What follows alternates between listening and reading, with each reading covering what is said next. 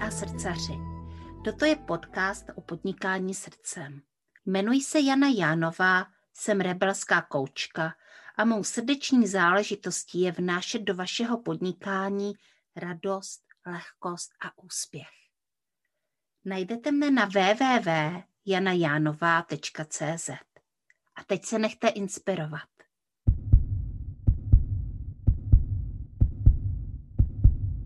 Dobrý den, mé milé posluchačky a posluchači podcastu Srdeční záležitosti.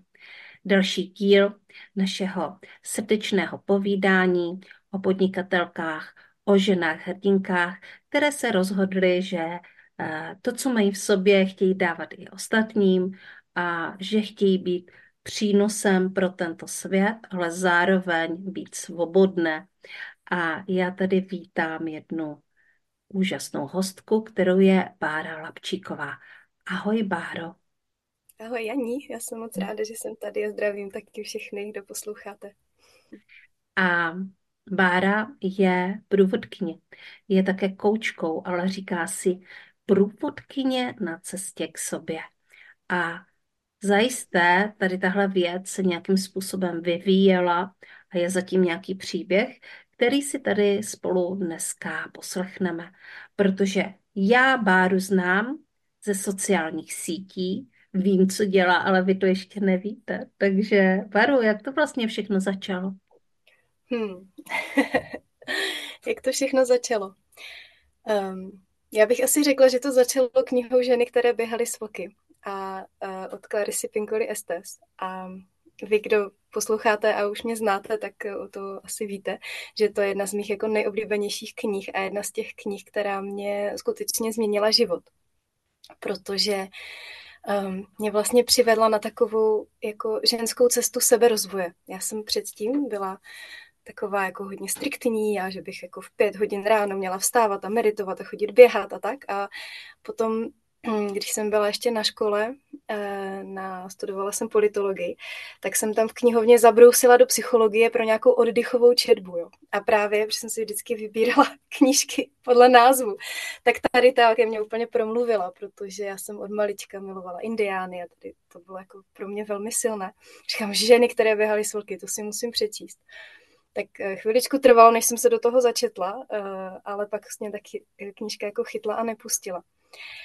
A proč tak zdlouhavě o tom mluvím, je to, že já jsem ji za svůj život četla už moc krát. A když jsem ji četla eh, někdy naposledy nebo přednadposledy, když jsem byla na druhé mateřské se svým druhým synem, tak jsem úplně cítila, že mám jako bytostnou potřebu, to, o čem tam Clarissa píše, o takové té ženské sounáležitosti a o tom být jako sami sebou. Opravdu pro mě ten archetyp divoké ženy je uh, jako stělesněním autenticity. To, že jsem věrná sama sobě, že se znám, že vím, co potřebuju, vím, jak to chci já. A není to o tom samozřejmě, že si zatím jdu jako bez hlavě, bez, bez toho, aniž bych brala ohled na ostatní lidi, ale stojím si jako za sebou, jo? mám tam tu vlčici svoji. A mě tady v té knižce úplně, ona mluví přímo k mojí duši a nejenom k mojí duši, ale jako tím myslím i k duši ostatních, ale eh, já jsem tam úplně po, pocítila takovou jako touhu to jako svolat tady takový nějaký kruh ženský. Já jsem na ženské kruhy chodila, když jsem byla v Brně, právě na základě toho, že jsem poprvé přečetla tady tu knížku. A tak jsem tady u nás na Moravě svolala první kruh. Byla jsem velice nervózní a vždycky říkám, takhle se mi klepala prdelka, když, jsem tam, když jsem tam před těma ženama byla, byla. A přitom to byly v podstatě kamarádky, nebo jsme se už znali, jo, nebylo to úplně ale někdy je to možná i horší.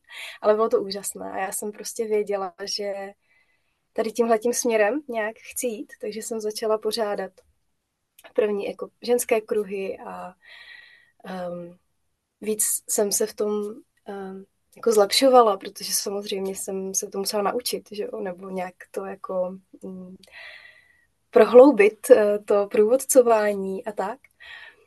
No a potom jsem přemýšlela, jak bych eh, se tím mohla uživit, protože já jsem původní profesí, ačkoliv jsem vystudovala politologii, tak pak jsem dělala pro softwarovou firmu, kde jsem psala tech, technickou dokumentaci v angličtině, takže já jsem mm. i mhm. takový trošičku jako geek, že uh, jsem si i pár věcí jako naprogramovala a jedu normálně, mám operační systém Linux a jedu na příkazové řádce, jako občas to prostě takže to je taková moje další stránka. um, možná ani potom, až budeme rozebírat human design mapu, tak eh, to asi ti manifestující generátoři mají tomu tu multipotenciál. Ano, je to tak. a, uh, No a tak já jsem ale věděla, že už bych se chtěla živit jako něčím, co mě skutečně volá. Mě to sice bavilo, eh, bavila mě ta filozofie té firmy, protože to bylo jako open source, otevřený kód, jo, byla jsem jako, mm-hmm. fakt to mhm. byla moje práce, moc, moc, moc mě bavila.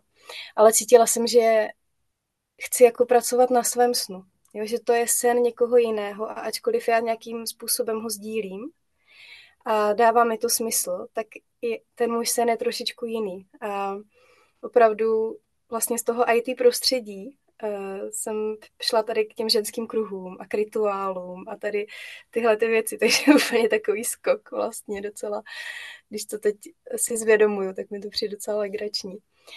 A uh, já jsem vlastně začala, jak jsem říkala, přemýšlet, jak bych si tím vydělala, protože já jsem mezi vždycky při první rodičovské jsem pracovala ještě 10 hodin týdně, aby jsme měli nějaký jako přivídělek. Takže jsem vlastně jenom přemýšlela, jak, jak ten přivídělek, který bych měla, bych mohla převést a mít to tady z těch ženských kruhů. A vůbec jsem jako nevěděla, jak bych to udělala. Jo, mm-hmm, mám mm-hmm. tisíc měsíčně a vůbec říkáš, jak to vydělám, to vůbec nevím, jak to vydělám. No a uh, s hodou okolností tehdy Lucka Harnošová otevírala Mastermind, ještě tehdy s dalšími třemi ženami a já jsem uh, sebrala všechnu svou odvahu a poprosila mojeho tátu, jestli by mi jako ho nezainvestoval. Wow. A bylo to moc pěkné, protože on mě, on vlastně, to i náš vztah, jako bych řekla, prohloubilo, protože mi řekl, že jo, že do mě jako zainvestuje rád, že, že to, to je jako zajímavý. Dělá. Aha.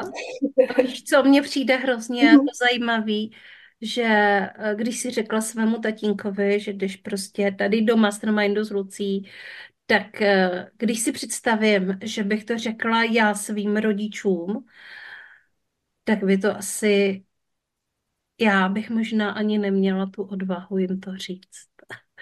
Já... No, já jsem se taky bála, nebo velký výstup z komfortní zóny. Protože už mám jako domněnku, jak by to, jak by to vlastně dopadlo. A zdravím své rodiče, jestli mě poslouchají.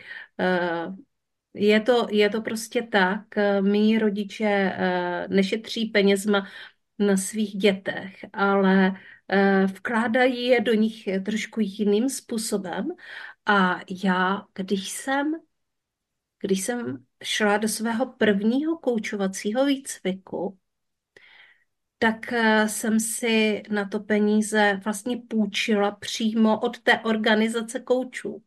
Že jsem mm. každý měsíc splácela, splácela peníze eh, a a bylo to pro mě strašně nekomfortní a samozřejmě by to bylo asi úžasné, kdybych si to měla kde půjčit, ale neměla jsem si to kde půjčit a ani eh, ty rodiče mě, jako to vůbec nepřicházelo v úvahu. Já jsem už musela přijít s něčím, co už jako dělám a v čem jsem si jako jistá v kramflecích. A teprve potom jsem to řekla rodičům. Takže jako to byla obrovská odvaha, kterou si v sobě našla. No a ono ještě jako my jsme se s mojím tátou eh, neviděli deset let, jo, protože eh, moje mamka, oni se, jako rodiče se mhm. rozvedli, mm-hmm. pak jsme se odstěhovali tady na Moravu a pak se tam prostě stalo něco, že jsme se nevídali deset let a pak moje mamka umřela, když mi bylo 16 a já jsem se po těch deseti letech vlastně začala bavit tady s tou rodinou, jako s tátovy strany, s tetou, s babičkou a tak. A nevní to jako jeho chyba, že jsme se neviděli, prostě je to tam takové jako že by o mě nestál, to jsem tím mm-hmm, chtěla říct. Mm-hmm. Takže, takže já to vnímám i tak, že to hodně ten náš vztah posílilo, protože on je trošku jiný, než kdyby jsme spolu vyrostli, že jo? než kdybych já prostě s ním byla pořád, jako ať už rozvedený, jako že by byli naši rozvedení nebo tak. A já musím říct, že on mě, nebo nejenom mě, i bráchu a segru, jako vždycky podporuje tady v těch, v těch věcech, že i třeba když jsme chtěli eh, se tady odstěhovat, máme tady pozemek hektar a půl, tak jaký jsem se mu to bála říct, jako, protože jsem si měla nějakou domněnku, že jeho představa právě toho úspěšného života, života vypadá nějak. Pardon. Pohodě. vypadá nějak. Ale nakonec jsem mu to řekla a vlastně jsem byla velice příjemně překvapená, že říkali, jo, super, jestli to je to, co chceš dělat, tak běž do toho. Uh, je to, uh, je to krásný, je to krásný postup a model a je to trošku uh, jinak, než jsem to měla já. Když se podíváme do té minulosti, do té podnikatelské minulosti vaší rodiny, já jsem tady předtím, než jsem zmáčkla to tlačítko, si s Barou vykládala o tom, že pro mě podcast srdeční záležitosti je vlastně to podnikatelské prostředí, to počáteční podnikatelské prostředí. Tady jsem se inspirovala, proto jsem ho začala dělat. A každý z nás má tu potřebu se někde inspirovat, nasávat a hlavně najít si ty lidi, kteří jedou na té stejné vlně, kteří prostě uh, dělají ty věci podobně nebo jsou už dál kde eh, si vlastně ve své rodině měla eh, tady to podnikatelské prostředí? Tatínek podniká nebo někdo u vás podniká? No, právě moje máma s vlastním tátou podnikali, ale nevím, jestli to byl úplně dobrý, dobrý vzor, protože to bylo přesně také to klasické podnikání, kdy najednou je velká zakázka, máme prostě hodně peněz, ale je potřeba koupit e, světla fotografické, je potřeba koupit nový počítač. Potom já si úplně pamatuju, protože oni vlastně měli fotografické studio, mamka dělala grafiku, ale vlastní táta fotil, jo, takže vizitky, letáky, všecko možné. Mm-hmm. A já si třeba úplně pamatuju nástup jako digitálních foťáků, jo, protože a teď se, se kupovala nějaká hrozně drahá digitální stěna, aby jako ten klasická, ta klasická zrcadlovka se dala převést jako že digitální foťák, jo, prostě, takže, takže ono je to, třeba tohle bylo podle mě podnikání, které bylo hodně uh, náročné, co se týče investic, protože jde to stále jako dál. Takže co si jako pamatuju, tak eh, to bylo takové nejisté eh, jako dítě, jo, že někdy to bylo v pohodě, ale pak se rozbilo světlo fotografické a muselo se koupit za x tisíc. Takže nevím úplně, já sama právě teď si hledám jako hodně balans v tom, abych, eh, protože tím, jak to moje podnikání je moje srdeční záležitost, tak jsem schopná se v tom úplně ztratit, jo, jako mm-hmm. bych furt mohla něco vymýšlet, něco dělat, ale chci si právě hledat ten balans, i pro tenhle rok to mám, zatím se mi to chodí jako slovo, ten balans jako mezi tady tou mojí vášní, ale těmi mými dalšími vášněmi a láskami, jako mé, můj muž a naše tři děti a tady zahrada a tak. Takže tam jsem to viděla spíš, že to je jako velká dřina, a že je to, že to je nejisté, teď klienti třeba nezaplatili zakázku, jo, a teď vlastně najednou že mamka pak i třeba začala chodit do práce, aby ten příjem byl nějaký jako jistější. A, a vlastně ten nevlastní táta taky, jo, potom začal dělat jako práci. A můj táta, ten, eh, pokud vím, tak taky zkoušel nějak podnikat po revoluci. Myslím si, že měli nějaký obchod eh, s kamarádem, mi vyprávěl, ale uh, taky jako pak už nepodnikal, jo, takže, mm-hmm. takže tam jako vnímám tu podporu um, spíš prostě tak, jako že mi věří, že to bylo jako jo, cítíš, že tohle chceš dělat, uh, máš v tom tu důvěru ty, takže já mám důvěru v tebe a to je třeba něco, čeho si moc vážím, protože mm-hmm. to asi není jako, nebo měla by to být uh, samozřejmost, si myslím, jako když ten vztah je správně nastavený s těma rodičema, s dětma, nebo jako nejsou tam všechny ty limitující přesvědčení obou dvou stran, ale ne vždycky to taky je, protože právě mm-hmm. jsme obmění různými našimi příběhy a tak.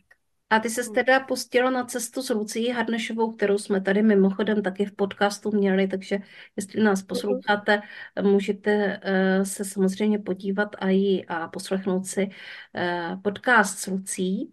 A, a tam si našla to podnikatelské prostředí.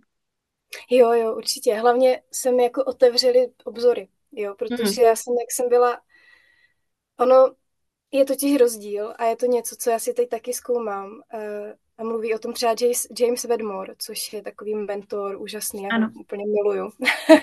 Fakt mě teďka hodně baví. A je vlastně rozdíl mezi um, podnikatelským myšlením a myšlením toho zaměstnance. A já jsem právě takhle na začátku toho podnikání samozřejmě měla pořád to zaměstnanecké myšlení, takže jsem které se odlišuje od toho, že pracujeme v hodinovce, uh, takže já bych musela udělat x hodin, abych měla tolik a, a jo, vlastně ty obzory jsou úplně, mm, jako, je, je to, já to vždycky říkám, že se zavřeme do krabičky, to jsou ty naše limitující přesvědčení nebo různé jako věci, strachy, příběhy, to, co jsme si prožili. Aha. A zapomeneme, že jsme v té krabičce. A pak třeba přijde někdo, koučka nebo takhle mentorka a řekne nám, podívej, ale ty si tu krabičku můžeš otevřít a můžeš z ní i vylézt, když chceš. A tady máš ty další obzory. A to se právě stalo. A já jsem tehdy uh, tam vytvořila svůj první kurz, jmenovalo se to Vlčí stopou a provázala jsem ženy právě knížkou Ženy, které běhaly s vlky, protože vím, že uh, pro spoustu žen je těžká na čtení, protože přece jenom Clarissa, autorka, mm, je jungianská psychoanalytička, takže je to jako odborná literatura. I, i jsem ji našla že v, v knihovně jako na v fakultě sociálních studií, takže, takže jasné, že ona ne, jako, mm, nemusí být úplně jednoduchá na strávení. A já jsem hlavně tam i vnímala, že když jsem četla ty příběhy, tak jsem si říkala, je a tohle já bych chtěla prožít. Takže já jsem v tom kurzu ty ženy vedla i tak, že s, um, jsme si třeba se potkali uh, s Lalobou, jo, to je hned první příběh o vlčí ženě. Mm-hmm. A tam spolu s ní v rámci vizualizace vlastně sbírali kosti a z toho jim vznikl nějaký ten, to jejich zvíře a potom s ní tančili a zpívali a vyspívali si zpátky jako tu divokou ženu nebo to jejich zvíře a tak. To mě ohromně bavilo, no. A, takže to byl vlastně můj první online kurz a taky to bylo tak nějak, protože jsme se bavili předtím, že ty si začínala podcast, eh, když začal covid, tak to taky jako tak nějak vlastně začínal covid, takže to bylo i takové, hmm, že si myslím, že se hodně věcí do toho onlineu přesunulo a mě právě odpadly ty ženské kruhy, které jsem předtím dělala naživo, takže jsem takhle jako nas, naskočila mm-hmm. tady na to. No a pak jsem zase otěhotněla. A, jasně, a je to naše, jedna z našich srdečních záležitostí. Naše děti, nebo ne mít děti, ale naše děti bývají naší srdeční záležitostí. A Prostě ty děti do toho života patří a my vlastně můžeme, když se tak rozhodneme, věnovat eh, ten čas a i těm dětem, i tomu podnikání, ale jak jsi říkala, je tam eh, důležitý ten balans a to vnímám u spousty žen, online podnikatelek i podnikatelek, že vybalancovat to prostě s rodinou je docela náročný. A hmm. to ne proto, že by to nešlo, ale protože ty srdeční záležitosti skutečně bývají hodně takový jako velcí tahouni a prostě takový jako vášnivý to je. Takže člověk vlastně dělá to, co má rád a vůbec se od toho třeba nechce jako moc odpoutávat. Mm-hmm. Mm. Vnímám to tak i u sebe a myslím si, že že to i souvisí s tím, že, že jsme generátorky a ty jsi manifestující generátorka, já jsem generátorka. A, a, a tam prostě ta radost a ta vášeň pro tu věc, kterou děláme, musí být, jinak to prostě nefunguje. A když to tam je, tak potom se na to prostě nabalují další jiné věci a plní se ta přání a prostě business jede, jenomže tady je taky nějaké naše prostředí, které nám vlastně jako celý ten prostor drží. A když ho zanedbáme, tak, eh, tak se to taky může sesypat jako domeček z karet a, a to nechceme. Takže jak se ti vlastně teďka daří? Protože my jsme tyhle věci docela hodně řešili i spolu v koučování. Jak se ti vlastně daří teďka držet ten balans? Určitě to je lepší, protože je to něco, vlastně minulý rok já jsem si dala za cíl pořádně to podnikání rozjet, pořádně se do toho opřít, což se mě povedlo. Vytvořila jsem uh, jeden velký kurz, jeden takový menší, jo, prostě spoustu věcí. Různě jsem si i našla uh, svoji úžasnou virtuální asistentku, takže se učím delegovat, jo, protože mm-hmm. moje uh, trošičku výhoda, trošičku nevýhoda je to, že jak jsem pocházím jako z toho technického prostředí, z té IT firmy, tak já jsem schopná si udělat stránky, uh, dát si tam pluginy, pořešit si, když něco potřebuju udělat jako na FTP serveru, tak to jako zvládnu, nebo si to najdu, nebo si to vygooglím, jo, protože to byla jako velká součást mojí práce, si vlastně zjišťovat, jak mám něco udělat, abych to pak uměla uh, předat ostatním lidem, aby věděli, jak to mají udělat. Jo. Takže, takže tohle to jako umím. Takže já jsem si všecko dělala vždycky sama. Od, uh, od účetnictví, podaně, po, po uh, tady technické věci a tak. Uh, což samozřejmě není dlouhodobě udržitelné, takže eh, se učím víc a víc vlastně delegovat, víc a víc pouštět ty věci, pouštět tu kontrolu, což v některých věcech je pro mě ještě stále náročné a je tam jako velký prostor právě, co můžu všechno ještě dát. A uh, vnímám v tom i ten jako růst, jo, protože to, že to je pro mě nepříjemné, znamená, že to je za hranicí komfortního zó- komfortní zóny a to znamená, že tam právě rostu.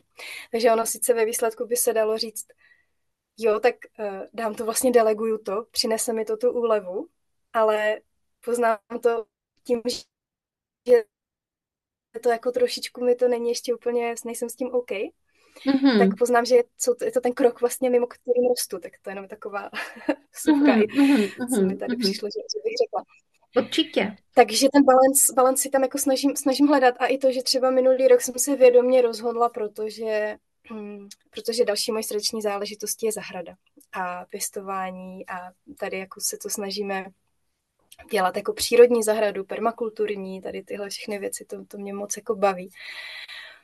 A minulý rok jsem vědomě se rozhodla, že to půjde trochu stranou, že se potřebuju soustředit uh, na to podnikání, nebo že ho chci vlastně si tak jako zastabilizovat. A letos právě se uh, víc těším na to, že tam bude i ten balans s tou zahradou protože tam mě nádherně vyrovnává tu uh, práci hlavou, kdy něco vymýšlím, nebo natáčím, nebo mluvím, nebo mám konzultace, nebo koučuju, jo, a s tím, že jdu ven a tam úplně vypnu. Teďka mm. před Vánocema byl úplně úžasný den, byla jsem venku, sázela jsem česnek, teď jsem poslouchala ptáčky a my tady máme takový lesík a občas strakaput, tam za to úplně říká, jo, tam přesně jsem si na tebe ani vzpomněla. A říkala jsem si, tady můj sakrál úplně jako si vrní. Já jsem si teď... září. Aha.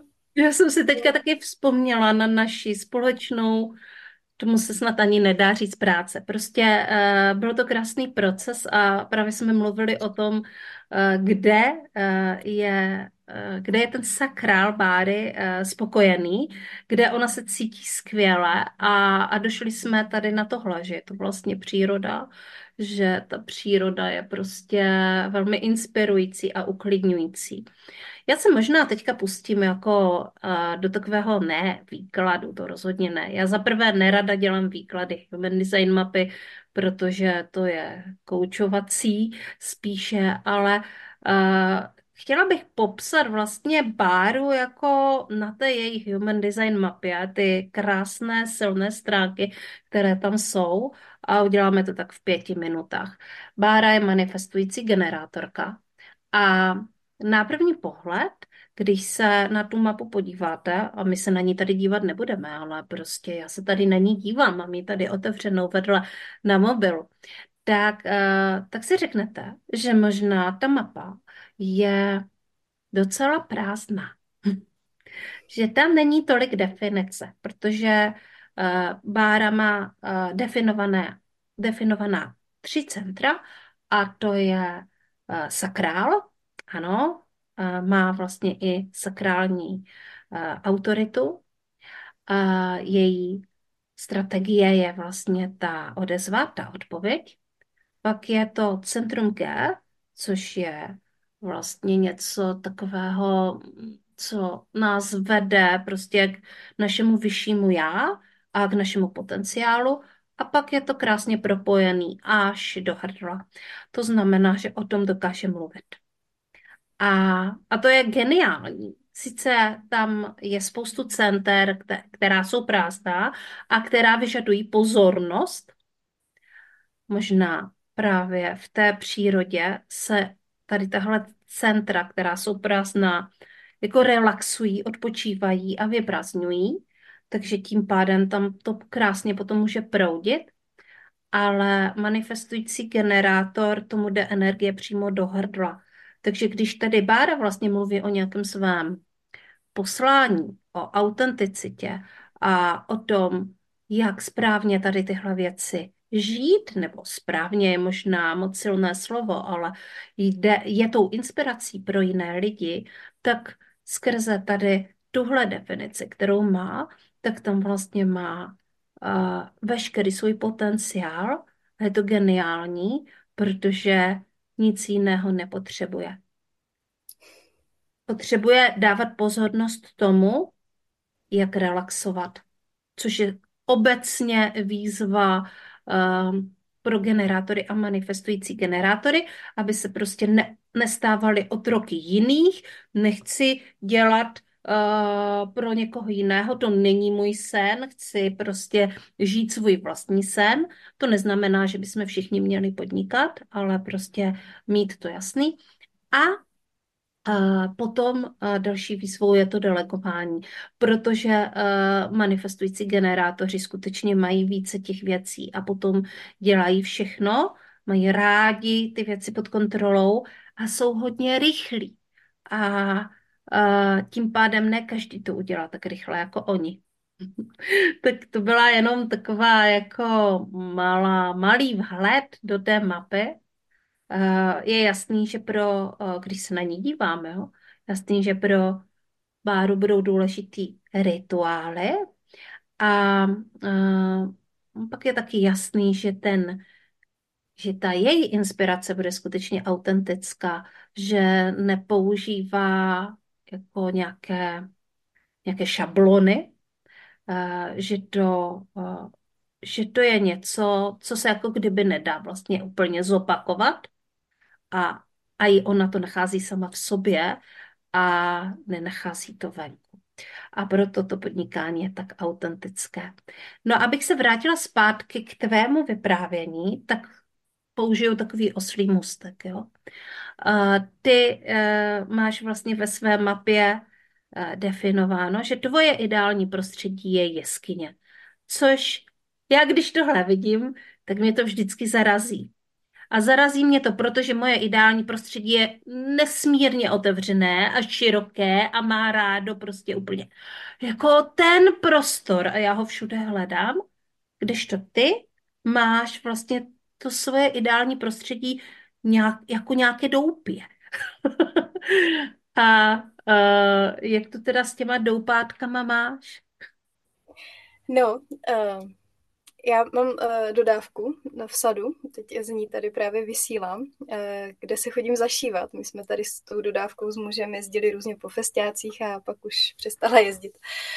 Tak uh, on mi tady nainstaloval i kamínka, uh, takže tu mám teďka teplíčko a můžu tady být. Takže já se jako chodím zašívat sem a já, abych pravdu řekla, tak u té jeskyně vnímám protože jsem si nad tím přemýšlela a vnímám, že to ani nemusí být jako, že se potřebuju zavřít, ale že spíš potřebuju být sama.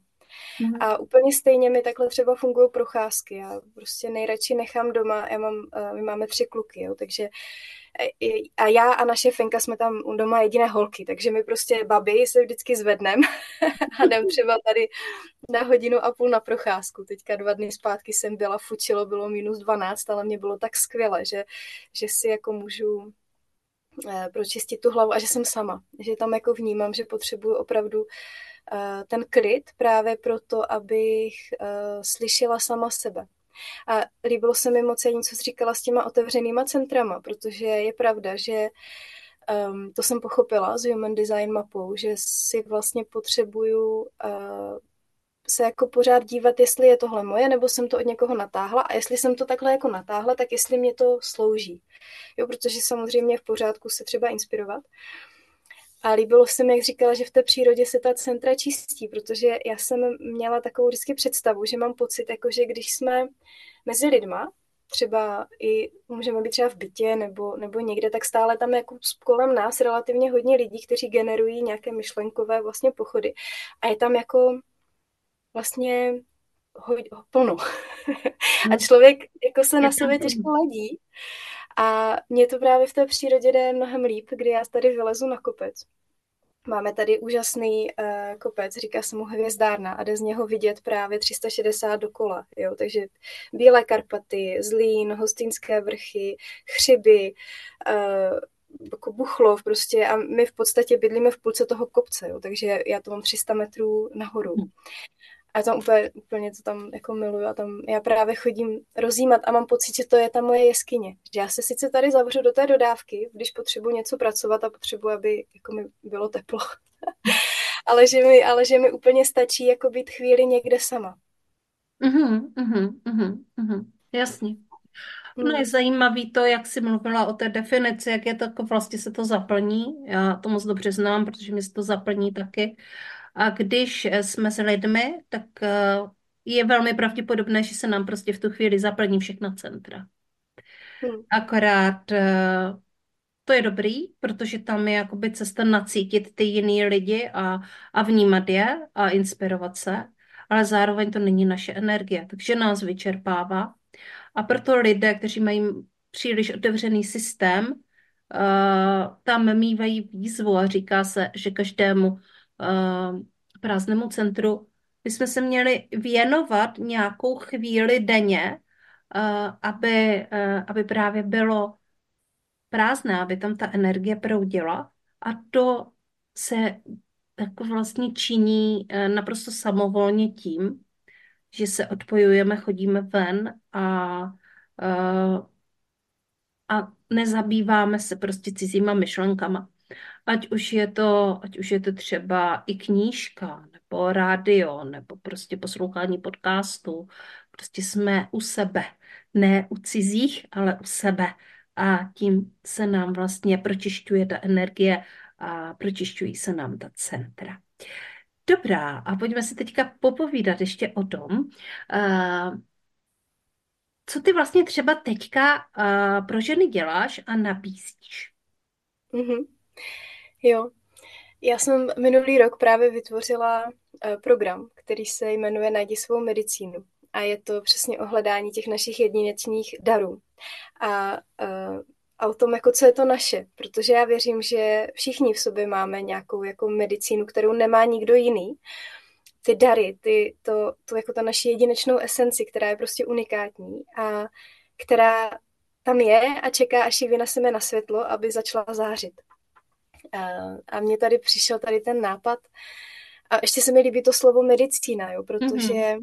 já často vnímám, že to není jenom jako, jak to používají indiáni, jakože medicína pro svět, ale je to i medicína pro nás, protože často ty naše největší eh, životní zkoušky skýtají ty největší dary. Jo? A proto i vlastně tady v tom programu jdu, že se díváme na minulost, potom jsme v přítomnosti a kultivujeme jako to, co si vlastně tvořím z té přítomnosti, abych tam byla skutečně jako u sebe a vědomá a měla tu bdělost a, a dívala se vlastně do sebe, co si chci tvořit, tak jdeme i do budoucnosti, protože já vnímám, že to naše, ta naše osobní medicína nebo i to poslání není definované jenom tím, jako kým jsem teď, ale i, anebo tím, co jsem si prošla, jaké zkušenosti jsem nazbírala, ale i tím, že kam jdu a kým se stávám protože uh, když jsem třeba začala dělat ty ženské kruhy, tak eh, když jsem dělala první kruh, tak jsem neměla žádnou zkušenost jako facilitátorka ženských kruhů, že? Ale prostě jsem si řekla, jo, to mě to moje srdce volá, tak já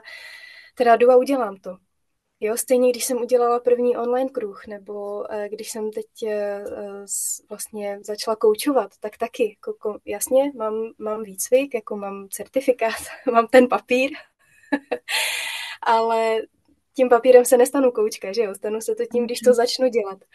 Což je i takové povzbuzení, si myslím, pro všechny, že pokud někde cítíme, že nás ta naše duše volá, protože ona nás vede vždycky, vždycky, když se podíváme na svůj život, tak můžeme vidět, jako jak nějakým způsobem se to skládá a třeba i zpětně pochopíme, aha, tak tady je super, že jsem byla, Třeba když se dívám na tu svoji práci v IT, tak já jsem se tam naučila perfektně anglicky. Takže já teďka jsem schopná se učit od lidí v angličtině, od mentorů v angličtině, třeba od toho Jamesa, kterého jsem uh, zmiňovala. A vlastně mám mnohem širší pole toho, kde se můžu inspirovat, což mě samozřejmě velice jako to miluju. Mm-hmm. takže, takže jak jsem mluvila o těch procházkách, tak já někdy jako poslouchám, jo, že si pustím podcasty nebo, nebo něco, uh, nějaké kurzy a tak. Ale mm, tak to jsem jenom chtěla říct, že vlastně nás ta duše jako vede. Že to vidíme, že každý ten krok na té naší cestě má vždycky nějaký význam. Že nikdy tam nejsme mm-hmm. jako hození úplně sami. Aha, takže tohle se vlastně děje v tom uh, kurzu uh, mm-hmm. Najdi svoji medicínu. A ty si ho vlastně poprvé uh, uveřejnila minulý rok. A teďka už uh, máš nějaký jako vlastní prostě uh, výsledky a víš, co se tam dělo. Takže co se vlastně jako na těch kurzech dělo, co, co se ti tam nejvíc líbilo, uh, jaké, jaké tam byly třeba progresy, co o sobě ženy objevily. Uh, nemusíš samozřejmě jmenovitě, ale jestli tam prostě, mm-hmm. jestli máš tyhle informace, tak to nás určitě všechny hrozně zajímá. Jo, jako takový ten celkový dojem z toho je, že Eh, si ženy udělali ten prostor na to si jako fakt proskoumat, jak to mají oni. A jak vlastně můžou uh, třeba opustit tu minulost. Jo, jak si můžou říct, ale já, mě už teďka nedefinuje jenom to, čím jsem si prošla. Jasně, definuje mě to pořád, ale nemusím se k tomu vracet. Můžu si z toho pozbírat ty mm, dobré věci, které si chci nést dál a už prostě jdu do té jako přítomnosti nebo uh, spousta z nich si třeba zpracovala různé limitující přesvědčení, jak jako vůči mm-hmm. sobě, vůči ostatním, to jsme hodně řešili v té přítomnosti. Uh, mám tam ženy, které, uh, protože součástí tady toho programu byla i šestifázová meditace, která je vlastně od Vyšena Lakianyho, možná ho někdo znáte, uh, to je zakladatel Mindvolley a protože já jsem jejich certifikovaná koučka, tak já ji můžu učit. Takže já jsem ji tam přidala, protože ona je skvělá v tom, že nám právě pomáhá uh, cítit tu vděčnost, ale zároveň si jako nechci tady úplně zabírat, jako do, zabíhat do detailů, ale tady v těch tématech, které já jsem měla v té medicíně, tak ona je nádherně doplňuje, tak jsem to jako chtěla mm-hmm. říct. Mm-hmm. Takže spousta z těch žen začala tady tu meditaci, uh, protože mám jako nahranou v češtině a mám k tomu celý jako kompletní kurz. uh, tak jí začali ráno meditovat a měli prostě fakt spokojenější život, říkali, jak jim to dělá dobře, jak jim to pomáhá. Jo, jsou ty výsledky mm-hmm. jsou takové asi bych to uh, zabalila do toho slova jako celková životní spokojenost prostě vzroste. I když třeba některé ještě neví, co přesně by chtěli dělat, jo? třeba vnímají, tuší ty dary, mm. ví, jako na něco si přišli a já si myslím, že on je jako ten proces toho sebepoznání je vlastně na celý život. Ano, určitě. Jo, takže, takže i já, nebo chci říct jako i já, ale, ale stále o sobě něco objevuju, že jo, ať už třeba teď eh, přes ten human design, kdy jsme spolu šli, ale i jinak, jo, nebo když jsem objevila dary duše a naučila jsem se je načítat, mm-hmm. tak eh, zase jsem o sobě něco jako objevila a říkala jsem si, ano jo, vlastně to na mě sedí a zase je to nějaká pomůcka v rámci uh, mého života, jak se na to vlastně, um, jak se můžu orientovat v tom svém životě, když někdy jako se ztratím. Třeba jsou ty centra moc uh, za to. Uh, je pravdou, že mhm. mně se to mnohokrát, uh, ještě se chci chvíl, chvíličku za chvilku bavit o koučování, protože to je naše společné téma a já koučování miluju, ale ještě předtím, než se k němu dostanu, tak se mi mnohokrát stalo v mých službách, v mých koučovacích službách, že jsem koučovala ženy, které byly překvapeny, že například, a tohle je jako přesný, uh, přesný citát bych uh, až řekla, ty jsi uh, na začátku taky měla strach, jo, jakže já ženy velmi často vedu tou cestou, aby uh, ten strach, aby se s ním poznali, aby ho nějakým způsobem zpracovali, integrovali, aby nebyl tak velký a aby se spíše e, stal e, nějakým jako posilujícím zdrojem, než, e, než aby je vlastně děsil a zastavoval. A to způsobilo, že to tak třeba asi vypadalo, že já vůbec jako nemám strach. Uh, no pokud bych vůbec neměla nikdy strach, tak bych nemohla být vaším průvodcem uh, ke strachu a, a k tomu, abyste se z něj udělali jako posilující zdroj. To je prostě jasný, protože bych tam měla jako nepoznaný území. Uh, já sice oplývám odvahou, ale mám spoustu strachu, se kterými neustále pracuju. A tohle se vlastně děje, když si stoupneme do nějaké té své síly, eh, tak jak to tady říkala Bára. Prostě vezmeme, že tohle téma je naše a že o něm můžeme mluvit a, a chceme o něm mluvit a chceme a, s ním seznámit třeba jiné ženy, tak to neznamená, že my to máme zvládlý úplně na jedničku a že nemáme kam jít v tomhle tématu. Eh, často to znamená, že je to právě proto naše téma, že jsme si už něco zažili a prožili a, eh, a měli jsme tam velikánské rezervy a teďka jsme na té cestě. Takže určitě, určitě ano. Eh, já to tak jako stáváme se mistry. Stáváme se mistry, stáváme se odborníky na to téma a, a, a vždycky je kam jít a, a ještě to třeba a, nějak prohloubit nebo uh, být v něčem lepší. Tak a teďka koučování. Jenom jen, jestli k tomu můžu ještě bych No jasně, říct. že jo. To právě jedna třeba z těch otázek na zamyšlení, protože já hodně ráda využívám různé jako ty hluboké otázky a to je vlastně zase tady se dostaneme ke koučování, že jo. Mm-hmm. Protože ty otázky otevírají ty vnitřní dveře. Eh, protože když si jinak třeba položíme otázku, tak najednou je to jako, že se otevře ta krabice, jak jsem o tom mluvila eh, předtím. A my si řekneme, aha, za tou krabici je ještě něco dalšího. A jedna právě z těch otázek, kterou třeba mám v rámci programu Najdi svou medicínu, je jako pro koho jiného vyšlapávám já tu cestu.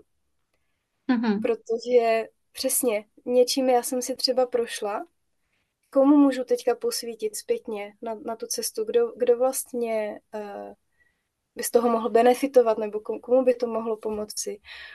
A to mi tak jenom přišlo tady hezké zmínit, protože to tak sedí s tím, co jsi říkala o tom strachu. A mm-hmm. Uh, ještě mě tam, jak říkal, že máš hodně odvahy, tak ono to souvisí s tím strachem, že jo? protože Karl eh, Gustav Jung řekl, že žádný strom nemůže vyrůst do nebe, pokud jeho kořeny nesahají dolů do pekla. A je to zase zákon polarity, jeden z hermetických zákonů, který prostě říká, že každá strana má dvě mince, to je jasné, že a že čím větší strach, tak tím větší potenciál vlastně k té odvaze. A že to, jak hmm. si s tím můžeme pracovat, je o tom, že se začneme soustředit na tu druhou polaritu, vlastně posilovat tu odvahu, abychom mohli čelit tomu strachu, ale nesnažíme se jako ten strach dělat, že tam není a, a tak, takže to mi jenom tak přišlo hezké ještě k tomu, co jsi říkala mhm, ty. Mm-hmm. Mm. Tak, eh, jasně, koučování, já se k němu zase vrátím, proto držím téma. koučování. Koučování pro mě vlastně byl začátkem. Eh, začátek samozřejmě byl někde úplně jinde, ale ke koučování byl to takový milník prostě. Když jsem poznala mm, sama na sobě, protože jsem byla koučovaná nějaké koučovací metody, tak mě to vlastně tak osilnilo. Uh, jaký prostor mi to dává, jaké možnosti se mi otvírají, když sama se sebou začnu pracovat tímhle způsobem.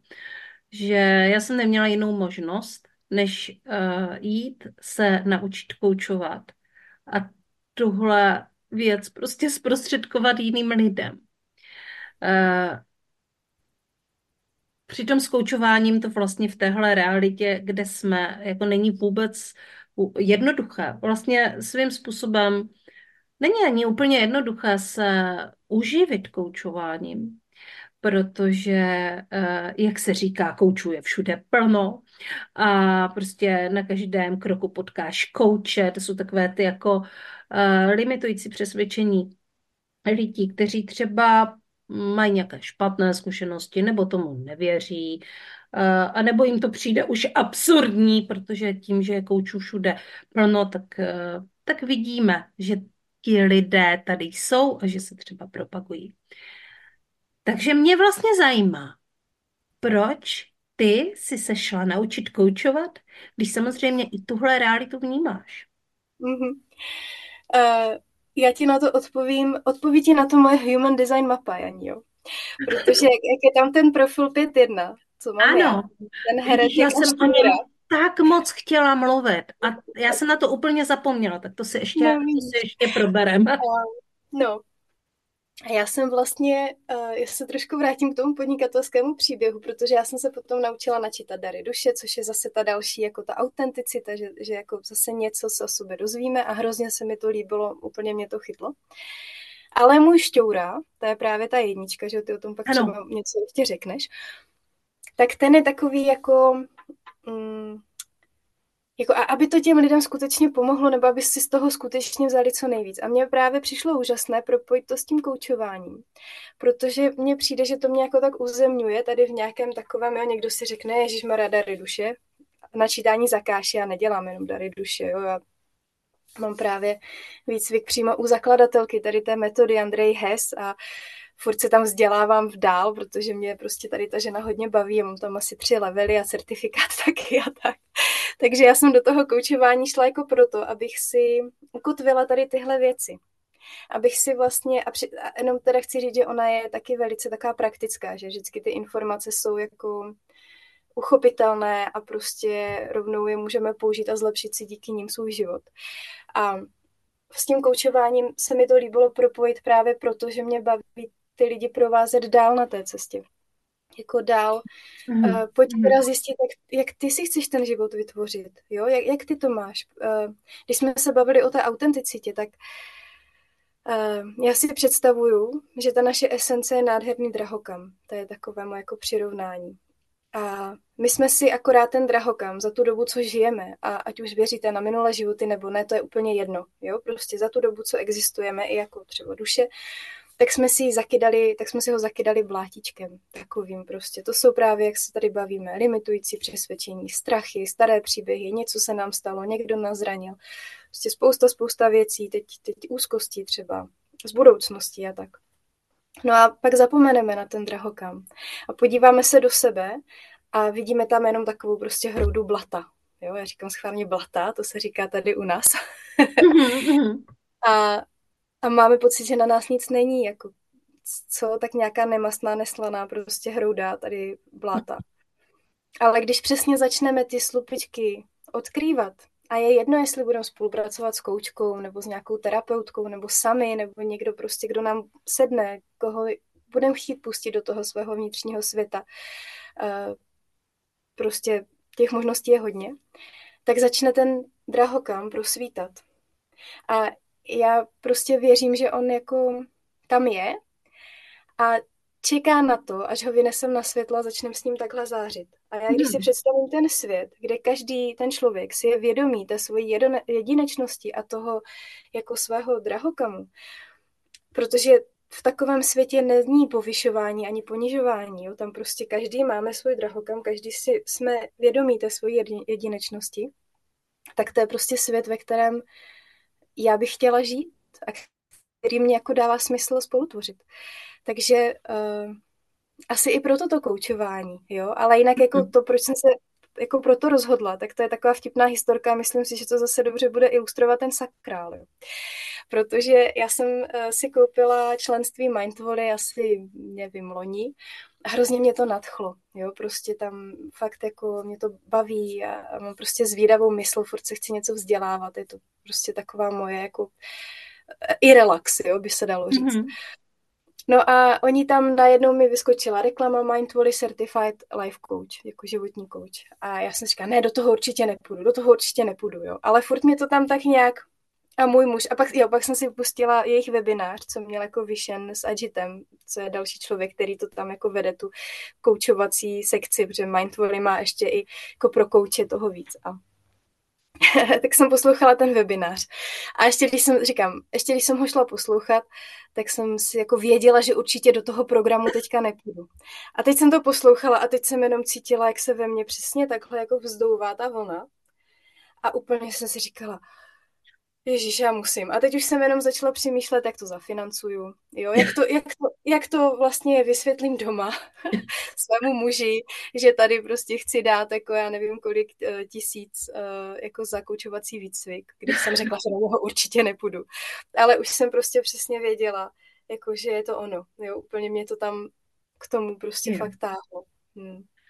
No, mě se tady začaly jako, uh, začala jsem skoro plakat, jo, protože já jako cítím tu emoci, kromě toho, uh, že uh, no, cítím prostě tu tvoji emoci a, a vzpomínám si na své vlny, které přesně takhle se uh, odehrávaly a odehrávají, že prostě člověk jako vlastně skoro nemůže couvnout, jak ho, jak ho to vtáhne, ta energie. Um, tak, tak chápu, eh, co se ti, co se ti stalo a, a zároveň vím, že je to správná cesta. Jo? Jestli se to dělalo tímhle způsobem, tak já vím na 100%, že je to správná cesta, že ten koučovací výcvik ti prostě dá, eh, dá maximum a zároveň ho dokážeš použít. A zároveň posloužíte pět lomeno jedničce, která prostě potřebuje takovéhle, ona potřebuje ten rámec, jednička, protože je to ten šťoura a on podkopává vlastně ty obrovské vize té pětky eh, a dobře to dělá, protože, mm, protože té pětlomeno jedničce to potom poslouží. Pětlomeno jednička profil je stvořený proto, aby učil, aby učil jiné lidi. Cokoliv.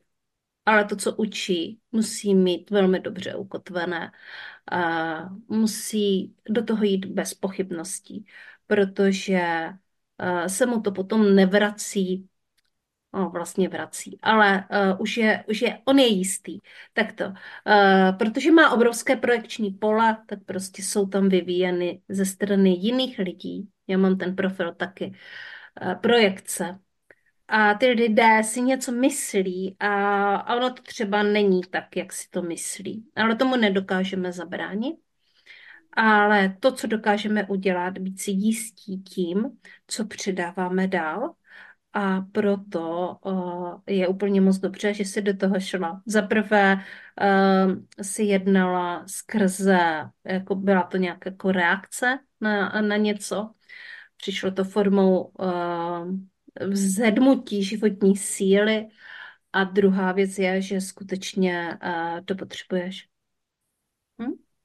Je to tak. Super, takže proto teďka je Bára také koučkou a, a, a určitě jí to dá prostě, no minimálně z mého pohledu jí to dá nějakou jako metodu uh, těch otázek, protože ty otázky otvírají ty krabice a oni si ty krabice potom otvírají jednodušeji.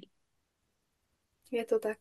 Mm-hmm. Mně se líbí ten citát, že eh, kvalita vašeho života je dána kvalitou otázek, jaké si kladete. Wow. Nevím, kdo to řekl. Uh, slyšela jsem to od Jamese, od toho Jamesa Vedmora, co jsem ho už tady zmiňovala, ale řekl to někdo jiný. A je to jako úžasné, protože mi to dává úplně smysl. Že jo? Když mm-hmm. se mhm, budu ptát mm-hmm. pořád, proč se mi to nedaří a proč jsem tady k ničemu a proč, protože to jsou ty naše limitující přesvědčení, že jo? Tak, takový se mi bude jevit ten svět. Ale když to otočím a začnu se ptát, a jak to můžu třeba změnit, nebo jak, jak mhm. můžu následovat hlas svého srdce, nebo jak můžu víc poslouchat samu sebe, abych věděla, co vlastně chci, tak najednou ta mysl dostane uh, úkol. a tam přesně v té mysli nebo v našem mozku je taková část, která když dostane úkol, tak prostě nedá pokoj, dokud ho nějakým způsobem nevyřeší. A není to o tom si sednout a usilovně nad tím přemýšlet, ale naopak jako si to tak jako nadhodit, tak si to představuju já, jako nadhodíme.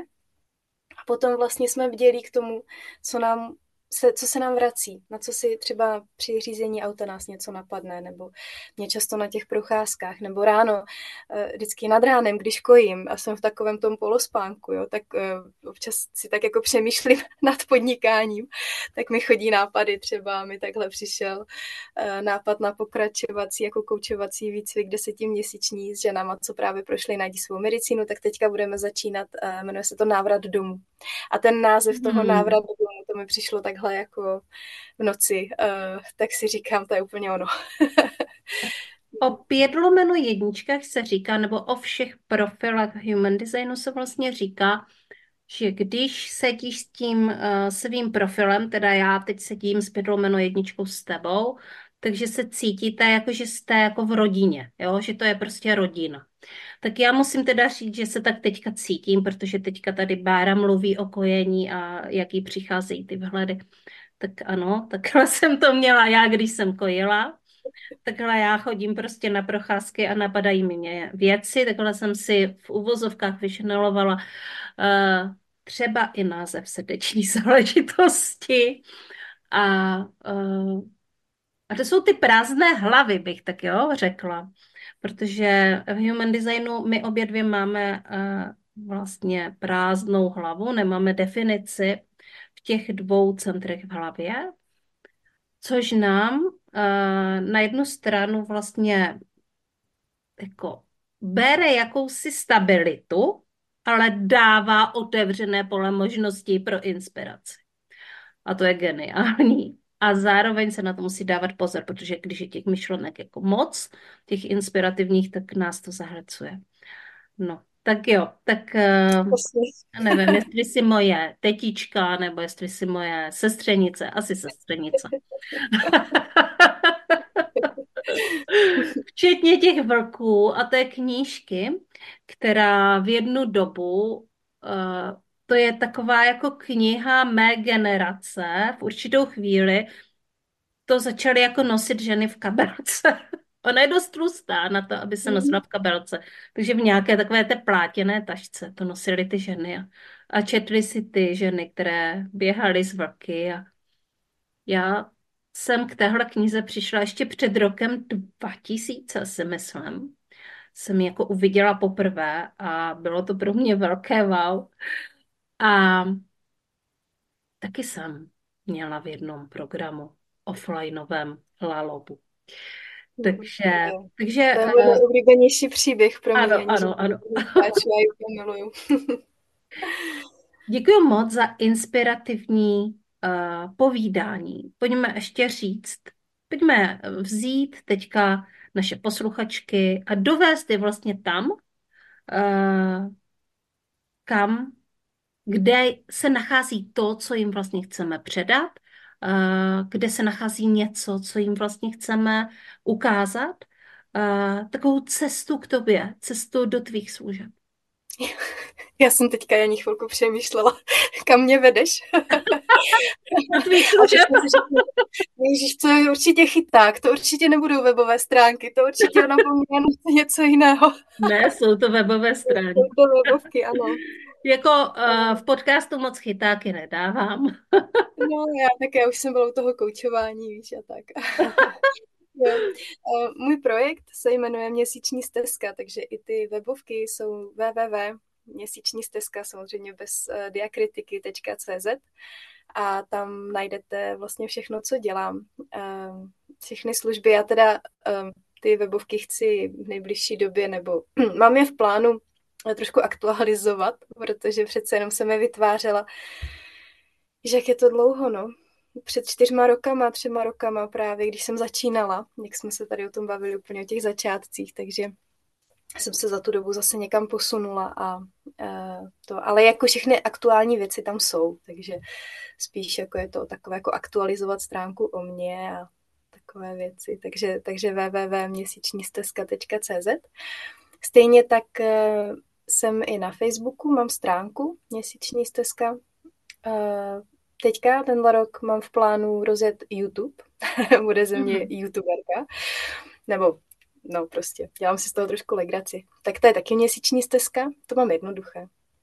No a kdybyste se mnou, se mnou chtěli zůstat jako v takovém blížším kontaktu, tak mám i skupinu na Facebooku, která se jmenuje Vlčice z měsíční stezky sdílení a inspirace, kam, kde jsem asi nejvíc aktivní, no, kde prostě různě jako dávám různé právě ty otázky, co otvírají ty krabice, různé takové zprávy z nitra, co mi chodí a co cítím, jako že je fajn sdílet i s ostatníma lidma a spoustu prostě dalších věcí, zamýšlení různé a tak.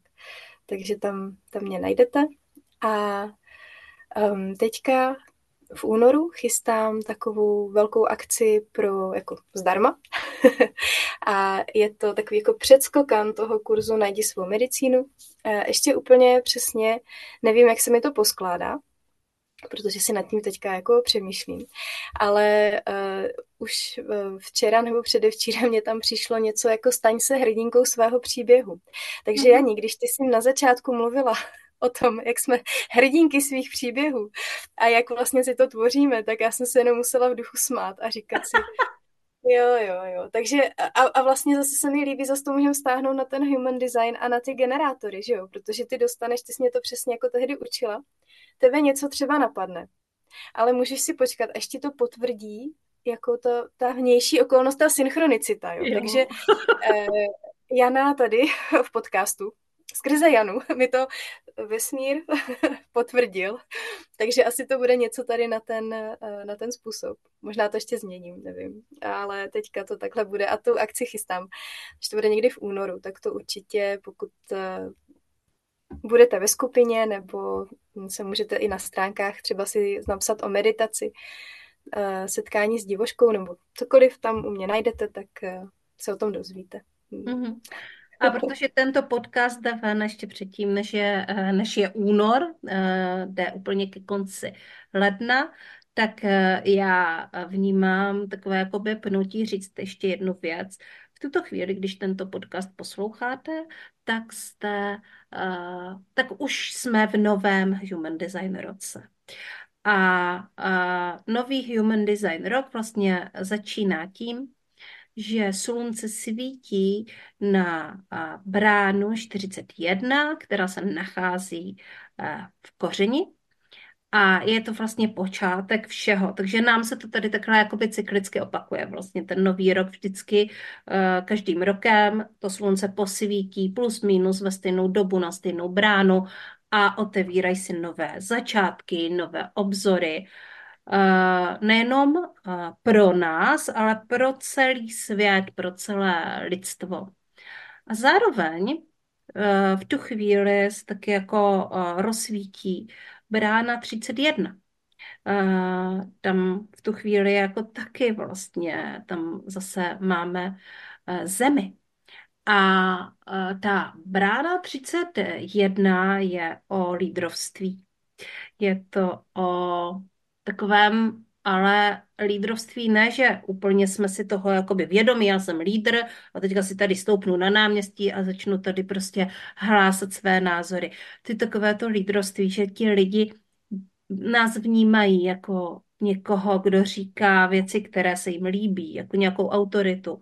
Pocitově jdou za něčím, eh, co jim právě, co je právě může vyvést z nějaké krabice a když se tady tyhle dvě eh, brány propojí, tak to dává mix eh, vlastně nových začátků a zároveň eh, prostě být sám sobě tím inspirativním lídrem.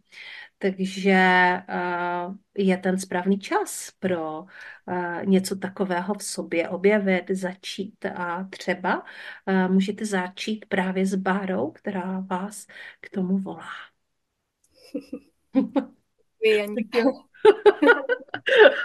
Já jsem si to tak krásně uzavřela, tenhle podcast, že, že už ani nevím, co mám říct, takže dám slovo Báře.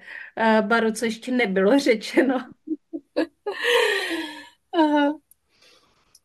Um, já bych asi na, na závěr chtěla říct, že mm, že každý z nás sám, a to je právě i to lídrovství, jakože my jsme experti na ten náš život. Jo?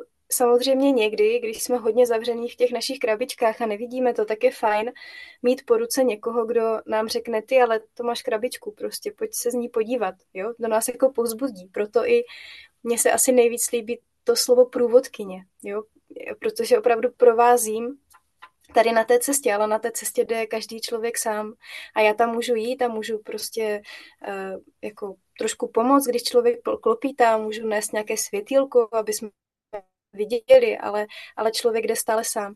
A mm, to taky znamená, že všechny ty odpovědi máme uvnitř sebe. A ta naše duše uh, nás vždycky vede, vždycky prostě, to už jsem tady říkala. A že aspoň z mého pohledu je důležité, pokud to vedení chceme, tak uh, mu dávat ten prostor dávat si uh, prostor pro to si jenom prostě říct, dobře, tak teď budu naslouchat, protože někdy často to může být i tak, že si řekneme, jo, tak teď jak, co mám dělat, co mám dělat, řekni mi moje intuice, co mám dělat, ale vlastně ji vůbec jako netříbíme, nebo vůbec jí ten prostor jindy nedáváme, tak je jasné, že ne vždycky se takhle ona ozve, jo. Je to zase nějaká dovednost, to ladění se na svoji duši. A to jsem trošku odbočila. Ale to je asi tomu jako povzbuzení pro vás, abyste věděli vždycky, že, hmm, že jste vedení, že jste podporovaní, že jste milovaní sami sebou a že jste uvnitř sebe tím nádherným drahokamem. Že prostě hmm. jste. A když, uh, i když tomu teď třeba nevěříte, nebo si myslíte, že prostě tady něco kecá, ezokeci, bullshit a tak jo. Ale je to prostě tak, to, neodmys, to jako neodpářem a nemusíte mi věřit, to nevadí. Prověřte si to sami, důvěřuji, ale prověřuji. A když dokážem ten vnitřní drahokam uh, právě odkrýt a z tohohle místa si tvořit ten svůj svět, tak to bude tady úplně boží. já, jsem, já jsem ještě v human designu, já mám uh, tu hope, jako naději, uh, a ještě mám něco jako optimismus nebo tak, jo. Mhm, takže mhm. jestli se vám teďka zdá, že to je moc takové jako utopie, tak eh, může za to moje human design mapa. Se legraci, ale když se tady tak o tom spolu bavíme. Mm-hmm. Tak, eh, tak to asi tam tak jako vnímám jako důležité to povzbuzení, že, že jsme něco mnohem víc, než vlastně si myslíme. Mm-hmm. A, mm, a ten svět jako potřebuje tu naši medicínu. Vaši mm-hmm. konkrétní. Proto tady jsme prostě, proto tady jsme. Mm-hmm. A... Bezvadný. Já si myslím, no. že to máme jako nádherný závěr tohoto dílu podcastu, že svět potřebuje naši medicínu. Takže děkuji moc, Paru, že jsi tady byla a přinesla tady světlo, naději, inspiraci, souznění se mnou, pocit, jakože jsme sestřenice. a loučím se také s vámi, mé milé posluchačky a posluchači podcastu Srdeční záležitosti. Dneska promluvila Bára, Bára Lapčíková, podnikatelka, hrdinka, online podnikatelka, eh, průvodkyně žen. A příště si zase budeme povídat s jinou ženou, která nese svůj příběh a která je hrdinkou zase jiným svým autentickým způsobem. Mějte se krásně. Ahoj.